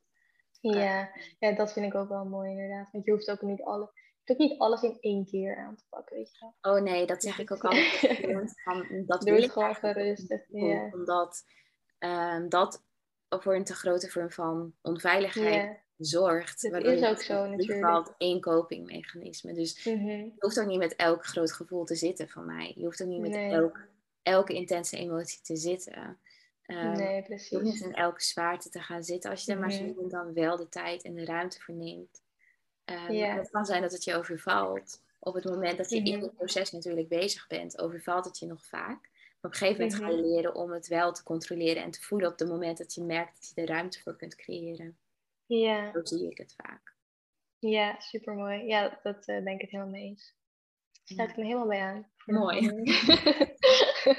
ja, en natuurlijk ook niet af te wijzen of te oordelen over het feit dat je merkt van, oh, ik ben echt de afgelopen twee dagen een beetje aan het wegrennen van mijn gevoel. Er yeah. is aan de hand. Wel, mm helemaal oké, dat hebben wij waarschijnlijk yeah. heel vaak. Ja, zeker. Dat ik dan zei van, nou ja, ik koop allemaal dingen. Als ik uh, s'nachts niet kan slapen, dan weet ik eigenlijk, oké, ga je veel in yoga nidra doen, weet je wel. Ehm, en dat doe ik dan mhm. daarna ook. Maar ik wijs mezelf niet af voor het feit dat ik eerst dingetjes heb gekocht en dan bewust word van, oké, je, bent, je, zit, je bent gewoon aan het afleiden. Mhm. Embrace it. Ja, dat is, het is ook, dat is ook echt zo. Het hangt er ook vanaf waar je doorheen gaat, weet je wel. als je er meer door iets heftigs heen gaat, zoals jij op dit moment, mhm. dan komt dat ook gewoon veel meer omhoog. En moet er ook gewoon veel meer acceptatie zijn voor jezelf en je gedrag. Ja, Kijk, ik zit nu een beetje in. Ja, ja, precies. Dus ik zit nu meer in iets, ja, gewoon veel stabielere situatie dan jij. En dan mhm. heb ik daar veel minder last van, omdat ik gewoon, er wordt veel minder in mij getriggerd. Dus die, wat moet er, zeg maar, weer een copingmechanisme omhoog komen. Dus dan is er gewoon, dat speelt dat veel minder een rol. Maar het, ja, Ja, zeker. Als je weer door iets heftigs meegaat, ja. gewoon alles, accepteer gewoon alles van jezelf. Maakt niet uit wat het is. Accepteer het, probeer wel een bepaalde vorm van bewustzijn erover te krijgen. Maar laat het ook gewoon langzaam komen. Ja, zeker. En eh, ga niet jezelf nog meer afwijzen om dingen die je doet. Nee. Want ja, afwijzen van jezelf gaat je sowieso nergens brengen. Nee. Dus Nee. het is ook moeilijk. En geef jezelf alsjeblieft ook een beetje ruimte. Ja, precies. Want ik kan nog zoveel coping skills hebben. Ik doe al tien jaar Mhm. al innerlijk werk. Uh, maar Mhm. sommige, sommige, sommige dingen in het leven zijn gewoon zo zwaar. En zo Ja. heftig. Ehm, ja, Ja. Daar hoef je echt niet op een perfecte manier mee om te gaan. Want het bestaat niet. Nee, die is er Dat ook helemaal niet. Nee. Dus gaat er gewoon op En jouw dat is manier misschien ook wel een van de dingen die ik heel Mhm. vaak hoor. Is ik wil het perfect doen. En ik wil het Mhm. precies doen. En misschien ook wel iets wat jij hebt ervaren in, in Mhm. de eerste eh helingfase van wat er werd gevonden in je borst. Ik wil het perfect helen en ik wil het nu allemaal precies zus doen en precies zo doen. Dat ontzettend veel onrust creëert. ook. En ook angst om te falen in het proces. zeker. Ja, want ik wilde al sowieso alles perfect doen. Want zo was ik ook heel erg. Het moet gewoon perfect. Ik had gewoon een doel. En dat doel moest gewoon behaald worden met een bepaald stappenplan. Ja. En toch ook voor emoties voelen. Ik dacht, is er een stappenplan voor? Dan doe ik dat wel. zeg, hoe het moet dan, dan doe ik het. Precies. Maar eh, zo werkt het niet. ja, maar zo gaat het helemaal niet. Wel. Ja, ja. Ja, en, en ja, die accept... willen weten wat er dan gebeurt met je lichaam. Mhm. en Hoe lang alles duurt. Ja. En, Ja, Ja, sowieso dat hele controleren. Maar dat moet je een beetje. Het is heel lastig. Want wij praten er nu zo over van ja, moet je accepteren, compassie voor jezelf. En je kan het niet controleren. Maar als ik dit had gehoord, zeg maar, toen ik ziek was, zou ik echt, ik kan het niet controleren. Fuck jullie. ja ga het wel controleren. Alles aan doen om het wel te kunnen. Ja. ja. Ja, hoe Ja, ga je daar dan dus mee om met cliënten dan? Als zij, als zij dat van jou vragen of als je merkt dat die vragen bij hen omhoog komen? Oké, heb Ehm. wel nodig, ik moet zus, ik moet zo. ja, sowieso heel erg, zeg maar, niet focussen op dat eh, waar zij op willen focussen. Ja, Dus heel erg die focus terugbrengen naar jezelf, naar je lichaam, naar je lichaam, zeg maar, een veilige plek maken. Want als je, of dat merk ik in ieder geval, dat het voor heel veel mensen, als dat lichaam wat veiliger voelt om daarin te zijn, dan hoef je ook, sowieso ga je minder eh, vasthouden aan externe factoren, omdat je lichaam al fijn is. En dat je daarin al rust kan vinden. Ik denk ja, dat dat zeg maar het grootste doel is. Eh, en dan valt eigenlijk die hang naar, om- omdat het lichaam veilig is, nog even afmaken, besef je ook dat je wel tijd hebt. En dat het niet uitmaakt zeg maar, welke vorm iets zou aannemen. ja. In welke vorm zeg maar, jij iets gaat doen. Mhm. Ehm, omdat het eigenlijk al goed is. Zeg maar. Ja. En dan vertrouw je ook op dat het goed gaat komen. Maakt niet uit hoe het naar je toe gaat komen. Ehm, het komt wel. Dus Mooi. nu klinkt het weer heel vaag. Maar eh, dat is wel de grootste, ik denk het meest belangrijke. Dus dat ligt wat veiliger voelen Wat ik inderdaad daarin misschien Ja. hoor is, ehm, en dat is ook misschien ook wel mijn, of dat misschien niet, maar ik ervaar dat ook zo en ik probeer dat ook altijd over Mhm. te nemen van, je lichaam doet altijd alles voor jou en werkt altijd voor jou. En als je uit die essentie gaat leven, mhm. zal je al sneller veel meer rust en, en vertrouwen ervaren in je lichaam. Want je lichaam wil ook dat jij het vertrouwt, maar vindt het moeilijk om Mhm. jou te vertrouwen als jij niet naar luistert en er niet eh, voor zorgt. ja, precies. Ja, dus ja, dat. Ja, ik kan echt niks toevoegen. Ja, oh, ja. Ja, en ehm, ja, ik ben, ik ben ook wel heel erg benieuwd van je zit er nu heel rustig bij en je voelt Mhm. ervaart heel veel rust. Je zegt ik heb het minder, ik heb het meer losgelaten met doelen behalen en Mhm. ehm, het streven naar dingen. Dus eigenlijk heb je ook Mhm. een hele grote maatschappelijke, ja, maatschappelijke factor los kunnen laten. Ja, dat is zeker waar. Eh, zeg maar die druk van de maatschappij, dat je bepaalde dingen moet doen. Vooral doen en tot laten zien dat je dat echt doet. Dat, dat ehm, ik ervaarde dat voordat ik ziek werd, ik me niet zo bewust dat ik er zeg maar echt ja, niet voor mezelf deed. Ik denk ook omdat ik mezelf minder goed kende, zeg maar, en mijn behoeftes minder goed aanvoelde. Dus dan uh, was het makkelijker voor mij om gewoon doelen te stellen waarvan ik dacht, nou, dat is wel leuk. Uh, andere mensen doen dat ook, vind ik wel cool, ga ik ook doen. Ja. Beetje zoiets, ja. En um, ja, nadat ik, dus eigenlijk tijdens dat ik ziek werd, heb ik wel ook heel erg geleerd om dus die doelen niet meer te stellen, omdat ik dat toch niet kon behalen. Uh, en ik denk zeg maar door dat ik zo ook losgekoppeld werd zeg maar, van alles waar ik waarde aan hechtte, wat met al het materiële waar ik waarde aan hechtte, uh, dat dat sowieso al dus een hele grote shift. Uh, zo, dat daardoor een hele grote shift heeft plaatsgevonden en ik zeg maar veel meer iets bij, bij mezelf ben gaan zoeken. En ook zeg maar mijn maat van geluk en tevredenheid uh, veel meer haal uit hele andere dingen. Dus niet meer echt zoeken in dingen ja, buiten mezelf. Natuurlijk zijn er wel bepaalde dingen die je nodig hebt in je leven om gewoon je leven comfortabel te hebben. Mm het is ook niet zo dat ik niks meer doe of zo. Ik doe eigenlijk best veel. Maar dat komt dan wel omdat ik, ja, ik heb er dan gewoon zin in om dat te doen. Ja, je voelt ik, Als ik nu zin heb om dat te doen, doe ik het. Als ik geen zin heb om dat te doen, ben ik echt in staat om mijn hele agenda in één dag uh, af te zeggen. Maakt niet uit zeg maar, wat erin staat. Als ik het niet meer voel, dan doe ik het gewoon niet. Dus je geeft echt die grens. Uh, ja.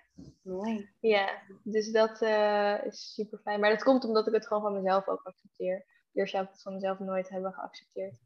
Nee. Dus, uh, Zo werkt het natuurlijk ook. Yeah. Ik, ik, hoor heel vaak overtuigingen van mensen van ja, maar um, de maatschappij verwacht zus en de maatschappij verwacht zo. Maar dat is natuurlijk ook, dat is het ook weer extern ergens zoeken. Yeah. Innerlijke strijd van, van mm -hmm. het is natuurlijk jezelf saboteren. Ja. extern nee, neer, Maar eigenlijk yeah. is het zo dat jij laat je tegenhouden door de maatschappij.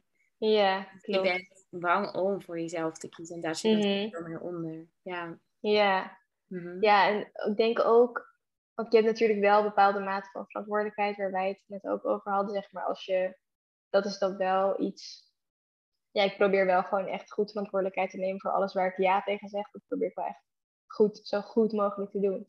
Ja, uh, maar ik zeg ook tegen veel minder dingen ja. ja. Ik voel het gewoon echt als ik al twijfel over iets, dat ik denk van, hmm, nou, misschien heb ik hier uh, volgende maand geen zin meer in, dan doe ik het gewoon preventief al niet.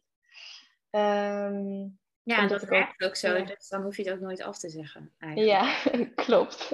Ja, dat is ook dat ook. Ja, dus, dus ja, uh, dat scheelt wel heel erg. Bij je past of niet, of als het niet bij je past, of een traject niet bij je past, oké, okay, dan, dan mag je dat ook gewoon aangeven. Ja. Ga je eigenlijk ook nooit tegen klopt. jezelf in. Dus ga je eigenlijk nooit die strijd ook met jezelf aan. Ja, klopt. Dus die strijd probeer ik echt te vermijden. Want in het begin was dat voor mij wel een beetje lastig, omdat zeker toen ik weer wat beter werd en weer begon met werken, kon ik het ook niet goed inschatten. Want ik was ook, ik word ook een heel nieuw persoon. Dus door al die therapie waar we het net over hebben gehad. Ik wist ook eigenlijk helemaal niet goed wat nou bij me paste, wat ik nou leuk vond. Hmm. Uh, dus toen heb ik wel een periode echt veel afgezegd. Maar ja, op een gegeven moment heb ik dat ook maar gewoon van mezelf geaccepteerd. Dat ik dacht van, nou ja, dat is dan maar gewoon eventjes zo nu. Ja. Ja. Jezelf gewoon op een nieuwe manier leren kennen. Dat merk je ook. Als je heel laag hebt doorgewerkt, die heel kwetsbaar bent mm geweest. Jezelf misschien ook naar andere mensen om je heen. Uh, ja. Je leert gewoon een hele andere laag van jezelf kennen, waardoor je ook heel veel andere dingen leuk gaat vinden of niet meer leuk gaat ja. vinden. Ja, klopt. Er ruimte voor geven is zo belangrijk. Ja. ja, inderdaad. En ik heb daar wel echt, ik denk dat, ja, ik weet niet of dat voor andere mensen moeilijk is, maar voor mij, het was wel een beetje moeilijk, maar nou ook weer niet zo moeilijk. dus... was het niet zo moeilijk omdat je merkte hoeveel jij er voor jezelf voor terugkreeg. Ja, ja, precies. Dus dat was. Je waarschijnlijk ook verbinding hebt kunnen opbouwen met mensen om je heen. Uh, die mm -hmm. jou ook geven wat jij nodig hebt. Yeah. Uh, waar jij in yeah. krijgt. Dus uiteindelijk, als ik het zo hoor, Mhm. tel je mij, ik kreeg er gewoon ontzettend veel voor terug en nog steeds. Dus ik heb een doorlopende energie eigenlijk. Ja, ja klopt. Ja. ja, dat was dan voor mij wel wat makkelijker, omdat heel veel mensen sowieso al weg waren gevallen toen ik ziek werd. Hmm. Dus voordat ik ziek werd, had ik echt een hele grote sociale kring. Echt, uh, enorm als ik het nu zeg maar vergelijk met nu. Eh, maar toen ik ziek werd, is eigenlijk niemand echt gekomen. Dus als, en ik ging ook niemand meer een berichtje sturen, want ik was gewoon heel moe. Dus iedereen die geen contact hield met mij, viel sowieso al weg uit mijn leven, omdat ik ook niet meer de energie had om dat te doen. Ehm, dus dat scheelde denk ik wel heel erg daarin. Dat ik toen maar kan wel weer dat het wel pijnlijk was ook. Dat je eigenlijk merkte van, wow, eigenlijk... Maar ik snap het, ook wel. Ja, ik heb het zelf ook ervaren. Ik heb wel gemerkt mhm. ook ehm, ja, wie, wie echte vrienden waren en wie niet. Mhm. Maar ik moet wel echt zeg maar nu niet meer, want ik heb nu mhm. de meest mooie mensen om me heen en die zijn er ook al. Maar toen ik anorexia had en een depressie had, heb ik niemand meer van die periode. Daar heb ik gewoon, ja, dat was gewoon na, na een maand was dat allemaal al weg. En ik kan me nog wel herinneren, ook in therapie, ehm, ook al is dat tien jaar geleden, maar ik kan me nog wel herinneren dat ik daar best wel boos over was. Dat ik echt dacht, ja, maar dit mhm. is toch geen vriendschap en zo werkt dat toch mhm. helemaal niet. Dus ik kan me ook voorstellen dat het voor jou ook best wel intens was om te ervaren van, yo, iedereen valt eigenlijk gewoon weg op het moment dat ik door iets heel heftigs heen ga. Ja, mm, ja, ik had eigenlijk precies hetzelfde als wat jij had, zeg maar. Dat jij zegt, na een maand was alles weg. Nou, voor mij was het ook zo. Uh, er zijn wel wat mensen... Ja, er zijn wel, laten we zeggen, dat er zijn wel wat mensen wel langs geweest, maar echt niet vaak, zeg maar. Dus dat echt ging het wel over een periode van één keer in een paar maanden. En dan misschien ook echt die... Daar ben ik, daar heb ik nog wel steeds contact mee. Uh, maar ja, andere mensen niet. Nou, nee, die waren niet. Maar ik begreep het ook wel. Want ik dacht, op dat moment zag ik mezelf ook heel anders. Dus in het begin van het ziekteproces, zeg maar, dacht ik, ja, maar het is ook helemaal niet leuk. Ik zou ook niet misschien met mij bevriend willen zijn. Echt een beetje zo. Ja. ja, wat moet je nou doen nu? Um, en ja, later ben ik daar wel. Ik, ja, ik heb wel niet maar iedereen. De meeste mensen had ik gewoon al geaccepteerd. Dat ik al dacht van ja, maar eigenlijk wat verwacht je ook van zo'n vriendschap of zo. Ik weet een beetje lullig, want toen vond ik dat wel echt een goede vriendin bijvoorbeeld. Um, maar ja, sommige vrienden die, die dus nu geen vrienden meer zijn, daar ben ik wel heel verdrietig door geweest. Dat ik dacht van, oh ja, dat dat dan toch echt zo gaat. Of zo vind ik dan, vond het toch heel pijnlijk. Dat ik het ook niet kon voorstellen dat ik hetzelfde zou doen. Weet je, zo. Zo dacht ik dan van, maar ik zou het echt nooit doen. Hoe kan dat nou? Weet je wat jij zei. Ja. Dus dat was wel heel moeilijk. Maar ik had ook... Kijk, mijn ouders zijn bijvoorbeeld ook bijna niet nooit geweest. En uh, dat vond ik wel echt heel erg. Ja. Dat deed me echt heel veel pijn. Uh, dus voor mij lag die focus veel meer daarop dan mm. zeg maar op, uh, op vrienden. Ik dacht, ja, vrienden, oké, het zal wel, maar familie. Ja. Weet je, echt, uh, dat was mij heel groot. Onvoorwaardelijk te zijn. Ja, ouders ja. voor je te zijn om op te steunen en op te leunen. Te geven. Ja, dat vond ik dus ook. Maar zij zagen dat gewoon heel anders. En nu heb ik er ook al meer, veel meer begrip voor. Zeg maar, niet dat ik het iets is wat ik echt goedkeur of zo, maar dat ik wel zie waar zij vandaan komen. Dat het ook gewoon, dat het nu oké is en dat ik nu dat wel heb geaccepteerd. Maar daar heb ik toen zo moeilijk mee gehad. Dus die vrienden die waren een beetje, ja, ik weet niet, niet zo belangrijk. Nee, Daarom heel even... Ik. Mm Ik weet echt of spijt het goede woord is, maar dat ze het dan anders zou doen, zeg maar, als het nu nog een keer zou meemaken. Ja. Maar dat, ja, dus daar had ik het wel echt met mijn moeder over gehad. En zij heeft er wel op een bepaalde manier, zegt ze dat ze dat anders zou doen, zeg maar in de toekomst. Mhm. Maar ik betwijfel dat wel, ik weet niet. Ik, bet, ik, weet, ze, ik denk dat het gewoon, ze begrijpen het gewoon niet. Ze zien het gewoon zo van, je, hebt, je kon het allemaal, nou, ik kon, ik kon dus niet zelf voor mezelf zorgen. Mhm. Dat was zeg maar mijn probleem. En zij zijn er ook zeg maar niet in bijgesprongen. Uh, en dan ging zorgen, zeg maar, om alles. Dus het hele financiële stuk, maar ook gewoon echt dagelijkse, dagelijkse dingen. Uh, omdat ik gewoon een periode zo ziek was, dat ik niet ja, echt kon opstaan, lopen, traplopen, boodschappen doen. Weet je, dat soort basisdingen, dat kon ik gewoon niet zeg maar, voor mezelf doen. En het feit dat zij toen niet zijn gekomen en dat zeg maar voor mij hebben gedaan, dat was voor mij wel echt heel pijnlijk. Ik ben een hele korte periode ook teruggegaan naar het huis van mijn ouders. Mhm. Eh, omdat ik dus niet voor mezelf kon zorgen. En dat ik dan, toen hebben ze wel gezegd, oké, nou kom dan maar hier. Maar toen was het eigenlijk nog erger, want toen was ik zeg maar zo'n last voor hun. Dus ik had, was bijvoorbeeld ook best wel sensitief voor geluid en zo. En zij hebben altijd heel hard tv aan. Dus als ik dan vroeg of dat zachter mocht, dan was dat al echt heel, dan was dat, kon, kon ik niet vragen, want zij hadden gewerkt.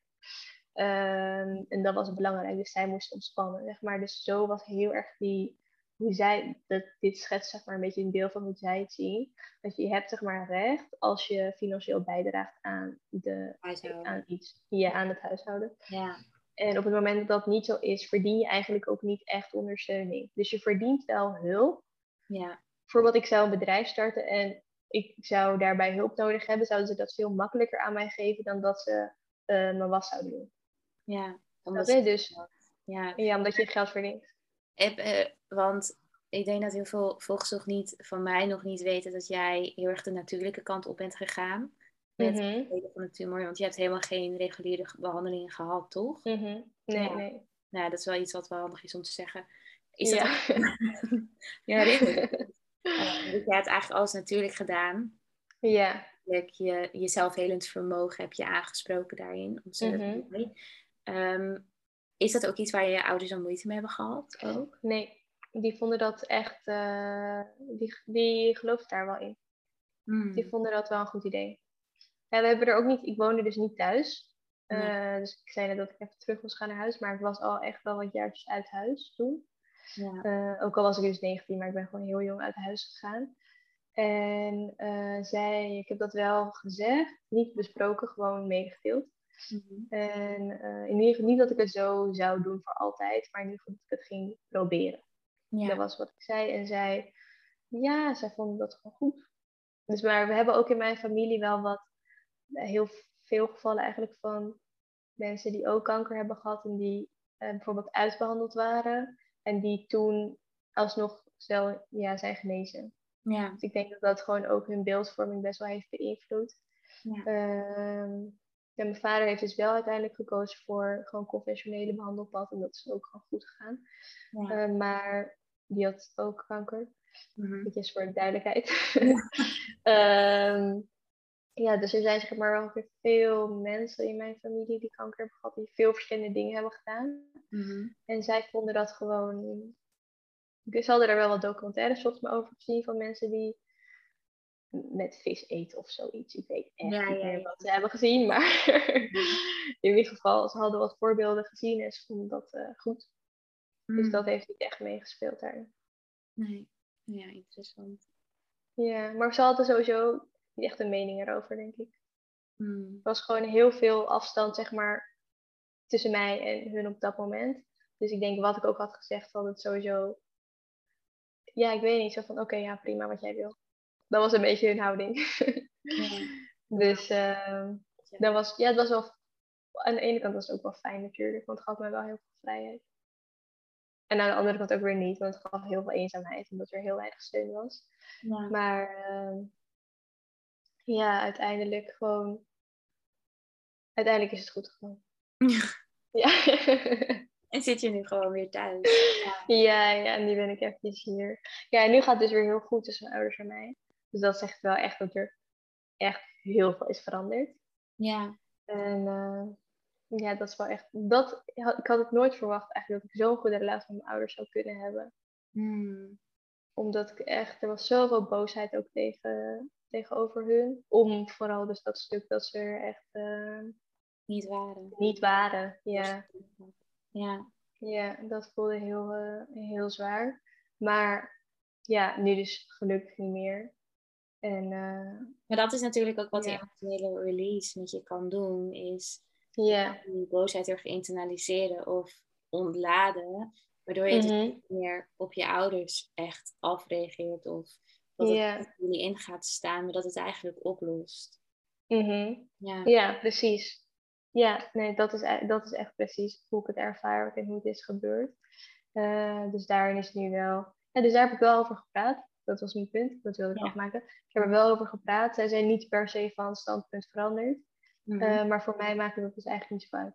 Je moest het gewoon uitspreken. Je moest je gelijk ja. geven. Ja. En ja, dat is natuurlijk ook altijd zo. Is, je probeert niet iemand anders te veranderen of iemands standpunt mm -hmm. te veranderen op het moment dat jij uh, uitspreekt waar je mee zit. Mm -hmm. Maar wat je eigenlijk doet, is voor jezelf opkomen. Um, dingen bespreekbaar maken, dingen uitspreken, zodat je eigenlijk ook een release hebt. Mm ja. Ja. ja. Ja, precies. En ook gewoon dat. Uh, ik heb het wel vaak hoor. Ik ben er wel echt uh, best wel een paar keer zeg maar over begonnen. Uh, omdat ik dacht van, maar je moet er toch inzien dat dat gewoon echt niet kan. Ja, echt zo. van, maar jullie moeten echt veranderen. maar ja, zo. ja, maar dat is dus. het is ook wel een mooi voorbeeld, denk ik, van voor mensen dat ze denken van oké, maar we zelfs als mijn omgeving helemaal niet iets inziet of aanpast of verandert, dan heeft dat eigenlijk helemaal geen invloed op jouw proces. Dat proces is gewoon iets wat binnen in jou gebeurt. En die acceptatie die je daarin vindt, is gewoon in jezelf. Ja. En je, je doet het ook voor jezelf. Je vindt zeg maar die acceptatie voor jezelf, zodat jij niet meer de hele tijd op met je mee hoeft te dragen. En wat, wat andere mensen zeg maar daarin wel of niet doen, staat in principe los van wat jij doormaakt. Ja, maar ook los van het proces. Ja, ja dat bedoel ik. Wat, als ik dit nu zo hoor, is dat uh, wat het, het meest sterke wat je, wat je kunt doen misschien wel is dingen in het verleden laten. Dus mm -hmm. ook er yeah. zijn. Maar in het nu hoeft het geen invloed meer op mij te hebben. Ja. Hoe mijn ouders Precies. met mij zijn omgegaan in het verleden mag pijnlijk zijn. En mm -hmm. mijn kind nog pijnlijk voelen. Alleen het hoeft geen invloed meer te hebben op mijn relatie nu met mijn, ja, met mm -hmm. mijn vader. Want mijn moeder is er niet. Yeah. Maar met mijn vader. Um, en met mezelf niet. En niet met mijn mm-hmm. kind. En in het nu hoeft het me ook niet meer te blokkeren. In relaties die ik potentieel aanga met een man die op mijn pad komt. Of hè, in, een, in, een, um, in een relatie met mijn kind als ik kinderen mag krijgen. Ja. Yeah. Ja, want daar doe je het natuurlijk ook voor. Ja, zeker. Dat is ook een hele belangrijke. Maar ja, dat wordt weer een heel ander gesprek als het gaat over dingen doorgeven en zo. Ja, zeker. uur of twee uur. Ja, minimaal. Ja. Maar uh, nee, dat vind ik echt ook super mooi, zeg maar, wat jij zei. Want als, ja, het heeft gewoon, als je het bij je blijft dragen, heeft het invloed op alles. Ja. Op alle keuzes die je gaat maken, die je niet gaat maken. Dus het is wel echt belangrijk dat je daarin ook je. Uh, en ik denk ook wel dat je een level, zeg maar, wat, wat ik het mooi vind aan dit werk en, en het werk doen met anderen. Uh, mm -hmm ik voel me soms ook echt bevoorrecht dat ik dit werk met anderen mag doen. Uh, mm-hmm. Je ziet gewoon een heel ander level van leven. Gewoon yeah. heel anders. Uh, dat ervaar jij waarschijnlijk ook. Ik ervaar dat persoonlijk, maar ik zie dat ook bij andere mensen. Is dat er ook zoveel meer dingen op hun pad komen. Dat er meer ruimte komt. Um, dat ze het leven in de wereld heel anders ervaren. En dat is het meest mooie aan het werk doen. Ja, ja, dat klopt inderdaad. Ja, soms vind ik het dus wel, omdat ik niet, ik heb niet meer zo'n hele grote sociale kring. Dus in mijn omgeving gaat wel iedereen een beetje zo met het, het leven om. Heel breed pakken. En als ik dan weer eigenlijk om me heen kijk in de normale maatschappij, waarin iedereen altijd zo getriggerd wordt en schuld geeft en boos wordt. En Oordeelt, zo moet, zo moet strijden tegen zichzelf en tegen alles. dan denk ik, oh ja, zo was het ja. ja. Zo was het eerst. Dat is ook wel hoor. Ik zit ook wel echt in die bubbel met vrienden die mm werk doen in spiritualiteit en, yeah. en, en, emoties doorwerken. En mm -hmm. met werk. En voor mij is het heel normaal om hierover te praten, maar 90% mm -hmm. van, nou ja, heb ik nu even alleen over Nederland, zit daar helemaal niet. Yeah. Dus, nee. Um, we hebben nog veel werk te doen. ja, maar het moet natuurlijk wel eerst echt vanuit jezelf komen. 100% en dan moet, ja, kunnen moet, je, moet je ergens tegenaan lopen, in principe. Ja. Dat hebben de meeste mensen. Ja, Eerst ergens echt zo tegenaan lopen. Dat je denkt van, nou, dit kan echt niet meer. Ja. ja, dat is zo. Hard, maar het is wel de waarheid. Mm -hmm. Ik heb uh, nog de laatste vraag die ik aan iedereen stel. Okay. Gast is in mijn podcast. Mm -hmm. uh, wat betekent zelfliefde voor jou? Hele mooie vraag. Mm, zelfliefde voor mij betekent ehm, ja, gewoon wat het eerste in me opkomt, dus gewoon altijd openstaan voor mijn behoeftes. En daar ook op basis daarvan, zeg maar, keuzes maken. Dus vanuit daaruit handelen. En ehm, dat gaat echt veel verder dan een keer een boek lezen of zo. Of een keer in bad gaan. Of nagels laten. Het kan er misschien wel onderdeel van zijn. Maar het is echt zeg maar een levensstijl. Dus zelfliefde is voor mij gewoon een manier van je leven leven waarin je keuzes maakt vanuit jouw diep, ja, diepste behoeftes eigenlijk. Diepste essentie vanuit je ja. Ja, dus naar binnen werken, naar binnen keren. Vanuit ja. je gaan leven. Ja. Ja, mooi. Wat betekent mhm. vrijheid voor jou? Vrijheid is dat, uh, dat kunnen doen. dus leven vanuit, zeg maar, jouw, mijn essentie. En uh, daarin, je kan wel, zeg maar, wat dingetjes tegenkomen. Maar uh, dat er wel de ruimte voor is. Dus bijvoorbeeld, ik weet, er gebeurt altijd wel iets in je leven, zeg maar, wat misschien een klein obstakel zou kunnen zijn.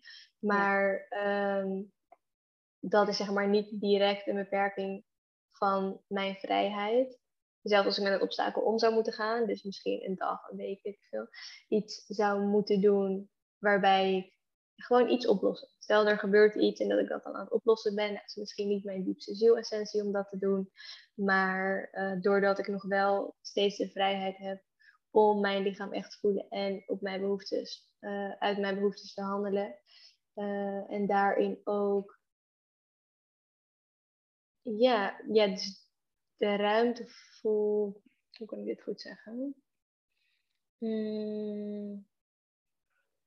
Ja, dus ook al ben je zeg maar bezig met iets oplossen wat niet direct zeg maar bijdraagt aan jouw zielsmissie, dat je wel die veiligheid in jezelf houdt en die in je eigen behoeftes kan voorzien. En dat je gewoon daarna weer door kan gaan met ja, waar jij echt zeg maar meer naar verlangt. Ja, mooi. Heel uh, vaag antwoord eigenlijk dit, maar gewoon leven naar. Weet je gewoon, ja, ik, vrijheid is voor mij denk ik gewoon je essentie kunnen uitleven. Ja. Maakt niet uit hoe dat eruit ziet. En uh, dat is wat concreter. Ja. En de laatste, wat betekent luisteren naar je intuïtie voor jou? Uh, ja, ik denk dat dat wel iets is wat. Intuïtie is natuurlijk in principe is het hetzelfde, alleen het kan zich op heel veel verschillende, maar het, het, is actief op heel veel vlakken van je leven. Dus ik vind intuïtie geeft, geeft me eigenlijk alle antwoorden over uh, alles wat ik wil doen. Mhm. Dus wat zeg maar voor mij goed is om te eten, wanneer het voor mij goed is om te rusten. Uh, maar ook bijvoorbeeld, in principe intuïtie is voor mij de stem van mijn lichaam. Dus of ik een bepaalde opdracht wel of niet wil aannemen, dat kan je ook gewoon voeden, zeg maar, dat je daar een fijn gevoel bij krijgt of juist niet. Ehm, ja, of, je, of ik wel of niet, zeg maar, op reis wil gaan. Of ik, het maakt niet uit, wel of niet een persoon een prettige persoon vind. Ja. dus um, ja, intuïtie. Je wat in het leven. Ja, ja, precies. En dat, uh, ja, en intuïtie is er ook altijd. Ja. is er gewoon altijd. En zelfs als je het even kwijt bent, kun je er altijd weer naar terug. Um, maar het is ook wel iets wat je misschien moet trainen. Nou, niet trainen, maar wel ja, ja, jezelf de ruimte geven om daar ook echt naar te luisteren. Ja. En vertrouwen dat dat ook het juiste is. Rust en vertrouwen. Mhm. ja. En dus ook leren om voor jezelf op te komen. Ja. Ja. Ja, en ook uh, keuzes durven maken die misschien voor anderen niet zo logisch lijken of zo. Ja, ja grenzen aangeven. Ja. ja. Vanuit jezelf. Ja. Mhm. Mooi. Nou. ja. Um, ik heb geen idee hoe lang deze podcast is ook, maar ik vond lang. het heel erg een gesprek. Dank je wel voor je tijd. Dank je wel dat je er was. heel erg bedankt voor jouw Instagram. En heb je nou een eigen podcast ook? Nee, hè? Ja, ik ga een nieuwe starten. Oké. Maar ik zit nog een beetje te twijfelen over de naam. Dus, uh, Oké, okay. nou ja, stel nou, als, die, als je hem hebt, me het weten. Dan ja. En um, waarschijnlijk gaan we nog wel weer eens een keer iets samen doen. Ja, zeker. Oké. Oké. Okay.